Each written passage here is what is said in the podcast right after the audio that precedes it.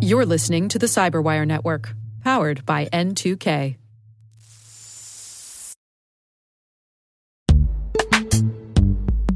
And now a word from our sponsor, Netskope.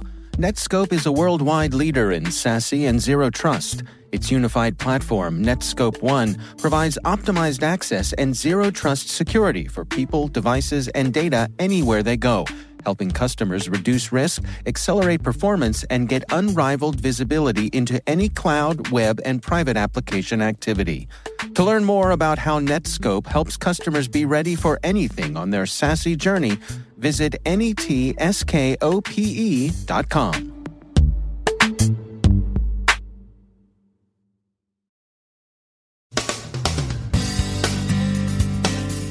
WhatsApp with Brazil's runoff election?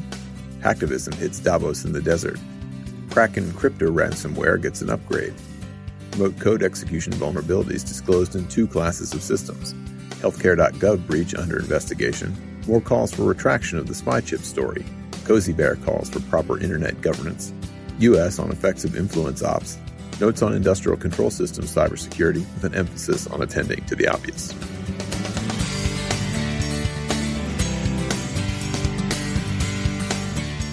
Cyberwire studios at Data Tribe, I'm Peter Kilpe, Executive Editor, sitting in for the vacationing Dave Bittner with your Cyberwire summary for Tuesday, October 23rd, 2018. As Brazil's elections enter their final phase, WhatsApp messaging in that country is seeing a surge in politically oriented questionable stories.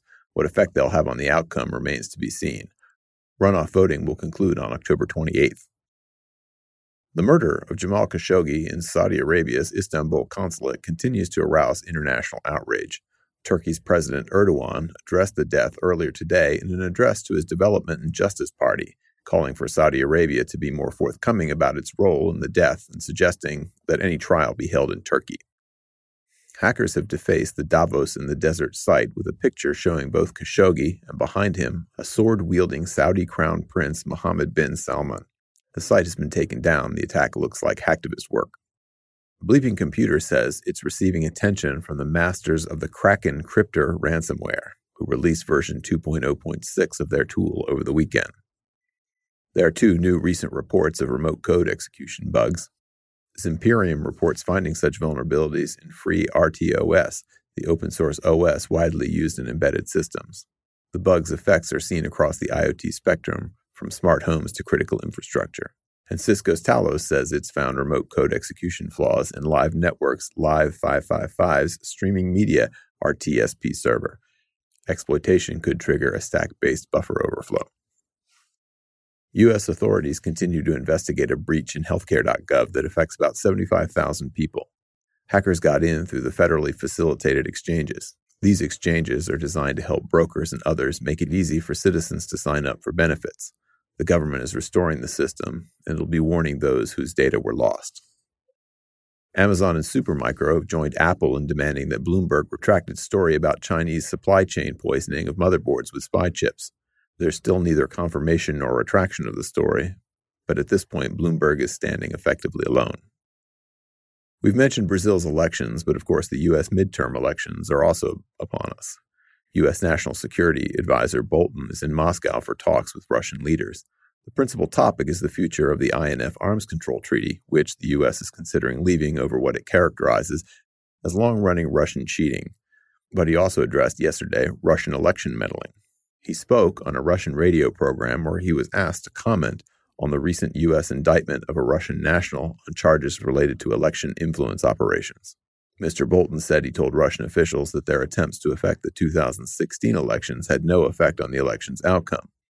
But those efforts did, he advised them, quote, sow enormous distrust, unquote, of Russia among Americans. That distrust has become a major obstacle to achieving agreement on issues even when Russian and American interests converge. Bolton said, quote, just from a very cold blooded cost benefit ratio, you shouldn't meddle in our elections because you're not advancing Russian interest. Unquote. He hopes he was persuasive, but these talks have been tense ones. Russia's FSB intelligence service recommends that the internet be brought under, quote, proper governance, unquote. Few will receive this as unproblematic good government advice, but there you have it. Cozy Bear has your interest at heart, or that's what Cozy would have you think. After the break, we'll hear a recent conversation Dave had with Awais Rashid from Bristol University. They'll be discussing supply chain security.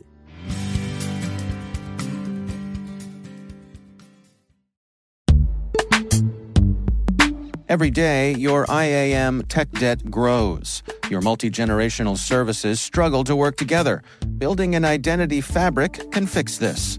It makes all your identity tooling stronger and allows you to connect any app to any service you want to use with zero coding, zero maintenance, and zero app downtime.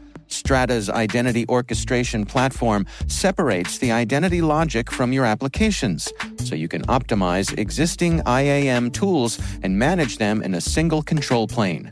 Now, every vendor, standard, and architecture work together. In short, building your identity fabric means you can secure your non standard apps keep your complex access policies, retire outdated IDPs, and modernize in record time. So build your fabric with Strata Identity and get rid of tech debt for good. Visit strata.io slash cyberwire, share your identity priorities, and receive a pair of AirPods Pro. Offer valid for organizations over 5,000 employees. Connect today at strata.io slash cyberwire.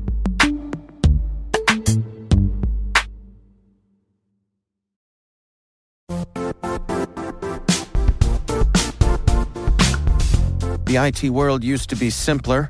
You only had to secure and manage environments that you controlled. Then came new technologies and new ways to work. Now, employees, apps, and networks are everywhere. This means poor visibility, security gaps, and added risk. That's why Cloudflare created the first ever connectivity cloud. Visit cloudflare.com to protect your business everywhere you do business.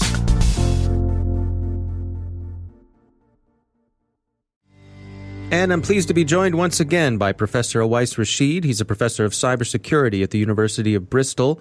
Uh, welcome back. Um, we wanted to talk today about cybersecurity issues in supply chains. The key thing that I wanted to uh, raise was that we often think of cybersecurity in the context of an organization that we want we want to protect, but many threats actually arise from the supply chain itself. Uh, for instance, in any organization, uh, for example, think of an organization uh, uh with uh, critical national infrastructure, it will have many complex supply chains with a number of other parties uh, providing software and hardware components, third party services. There will be distributors involved, there will be transporters involved, uh, engineers, and third party uh, staff coming on site. And all that creates a much more complex environment than, than we normally think of as cybersecurity within the confines of a single organization. The challenge comes is that we, we normally focus our efforts on protecting the network and the infrastructure and the information of the organization in question, which is, of course, very important.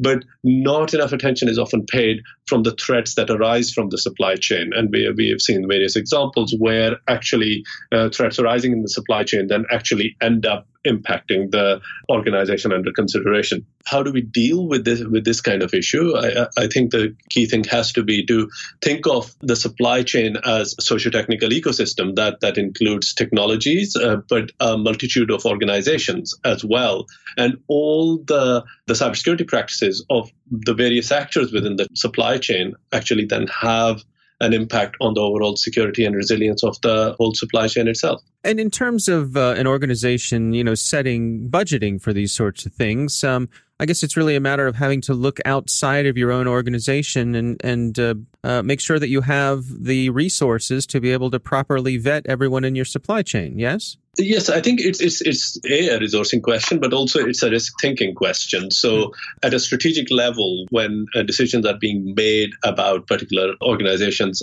coming as part of the supply chain uh, to you, to your organization, you have to ask the question and not only just what kind of security certification or compliances do they have, for example, things like ISO 27001, but what are their actual security practices, and and uh, would those security practices have an impact on onto your onto your organization? If you look at Stuxnet as an example, the uh, worm spread through potentially infected USBs or uh, machines being carried into the nuclear power plant by uh, third-party engineers, and that that's the kind of threat that arises, and the kind of practices at an organization uh, in the supply chain have an impact on what happens to you.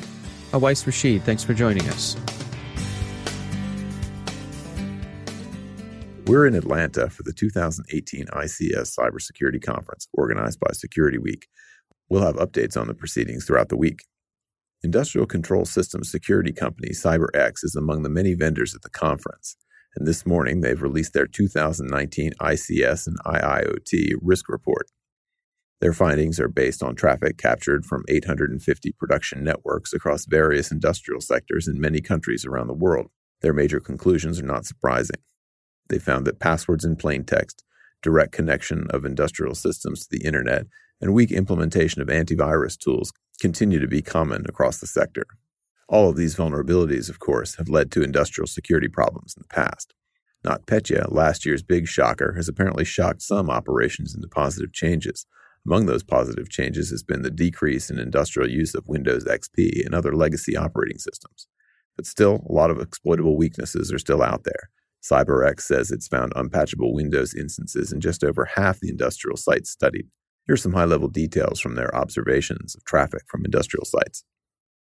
69% of those sites permit plain text unencrypted passwords to cross their network.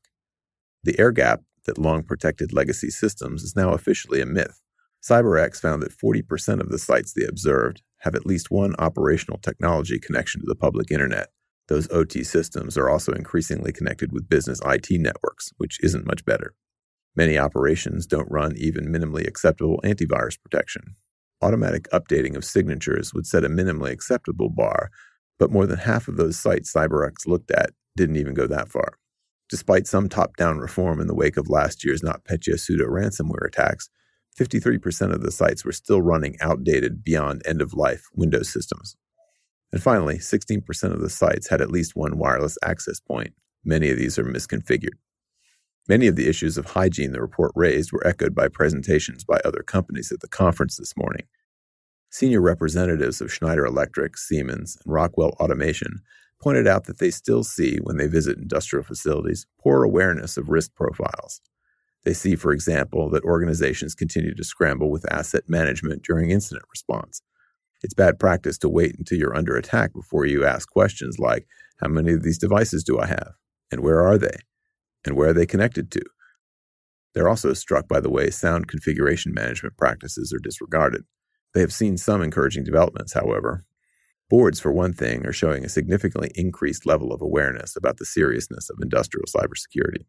And of course, concerns about liability will always exert a powerful influence on business. Legal exposure will grow with the IoT in all its forms, as the number of internet connected devices in our lives continues to increase, there are increasing concerns about legal liability from the manufacturers of those devices should connectivity lead to a breach of security, privacy, or physical safety. IJay Palansky is litigation partner at Armstrong Teasdale LLP. Dave had a chance to talk with him about these issues. I come to this as the lead counsel in the class action that followed from Charlie Miller and Chris Valasek's hack of the Jeep Grand Cherokee back in 2015. And we just got class certification in that case, which means that it looks like we've got about 220,000 vehicles, and we're proceeding on behalf of the owners and the people who leased all of those. And really, this, I think, as far as I know, is sort of a first of its kind case, but I also believe that it's the tip of the iceberg. And so I think that where we're at right now is that things are about to change very significantly. I think that there hasn't been a lot of activity in this area in terms of civil lawsuits or enforcement lawsuits relating to IoT cybersecurity vulnerabilities. But I think that we're right on the precipice of that really changing. And can you give us some examples of, of how we might see that change play out? Well, I mean, that's really the big question here. So, first of all, there are a couple of conditions that have to be met in order for lawsuits to be brought. And most of those conditions haven't really held up until now. But those things are changing. So, for example, cybersecurity for IoT devices is not necessarily where it needs to be by and large. And when they start to get hacked, when people start to get injured, whether it's an economic injury or through some sort of cyber physical effect, and where there's attribution, those are the cases that are really ripe for lawsuits. And with cases like the Jeep hack case that are working its way, working their way through the courts, you're going to have a playbook for plaintiffs to consult. And as that happens, there are going to be more and more cases brought. Now, how those are going to play out is a really interesting question. The legal principles that apply aren't going to be any different by and large than the legal principles that apply to other types of lawsuits. The question is, how are they going to be applied? And there are a whole bunch of questions all wrapped up into that. But I think probably the most interesting one is that almost irrespective of what the particular legal theory is, ultimately the plaintiff is going to need to show that the defendant, whether it's the manufacturer of the product or of a component or the person who designed the software or whatever it may be, didn't live up to their standard of care. And so the really big question is how do we determine what the standard of care is for a particular IoT device? And from my perspective, I usually represent defendants, even though in the G case I represent plaintiffs. But for coming from a defense orientation, the question is if you're um, facing the possibility of a lawsuit like this, what do you need to do to make sure that that determination and the health of your company isn't put in the hands of a judge or jury that probably doesn't know very much about cybersecurity and isn't going to be very well equipped to make that determination about what the right level of care is for the product. And and so where do you think that's going to lead? I mean, I, I think about um, you know for your average consumer, we were met with uh, some sort of device like this that's software intensive, and of course, the first thing we do is we click through some sort of EULA where we basically sign away all of our rights and agree that if anything bad happens, it's completely our fault. When, once we've headed down that path, where can it lead to? Well, I think that where it's going to lead in the next few years, as you get more of these hacks and more lawsuits, is a situation where there are going to be a lot of organizations in the IoT space who are unprepared.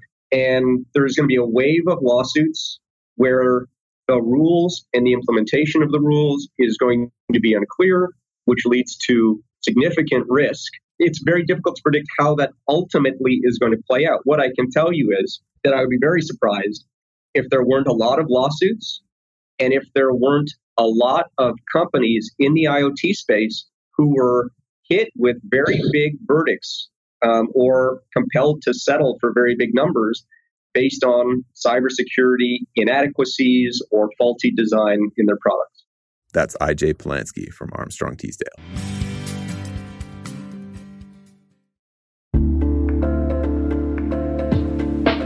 Are lengthy security reviews pulling attention away from your security program?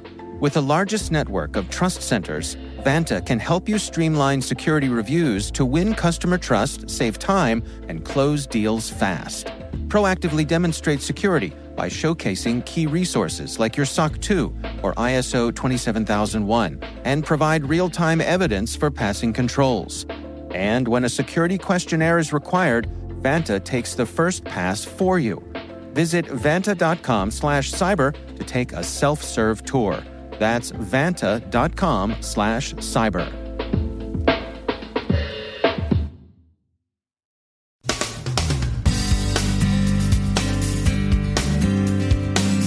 And that's the Cyberwire.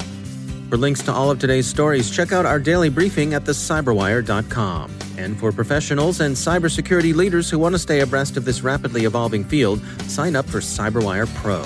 It'll save you time and keep you informed. Listen for us on your Alexa smart speaker, too. The Cyberwire podcast is proudly produced in Maryland out of the startup studios of Data Tribe, where they're co building the next generation of cybersecurity teams and technologies. Our amazing Cyberwire team is Elliot Peltzman, Puru Prakash, Stefan Vaziri, Kelsey Bond, Tim Nodar, Joe Kerrigan, Carole Theriault, Ben Yelin, Nick Veliky, Gina Johnson, Bennett Moe, Chris Russell, John Petrick, Jennifer Eiben, Rick Howard, Peter Kilpe, and I'm Dave Bittner. Thanks for listening. We'll see you back here tomorrow.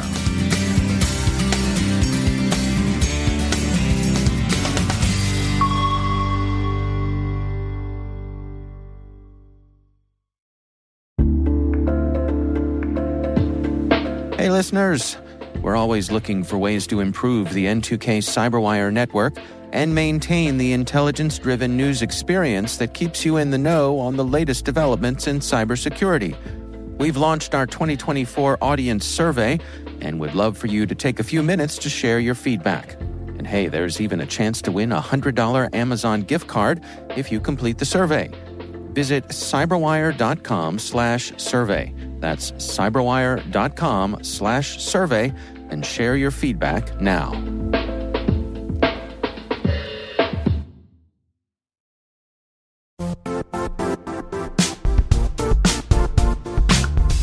And now, a word from our sponsor, Zscaler, the leader in cloud security. Cyber attackers are using AI in creative ways to compromise users and breach organizations. In a security landscape where you must fight AI with AI, the best AI protection comes from having the best data. Zscaler has extended its zero trust architecture with powerful AI engines that are trained and tuned by 500 trillion daily signals. Learn more about Zscaler Zero Trust Plus AI to prevent ransomware and AI attacks. Experience your world secured. Visit zscaler.com slash zero trust AI.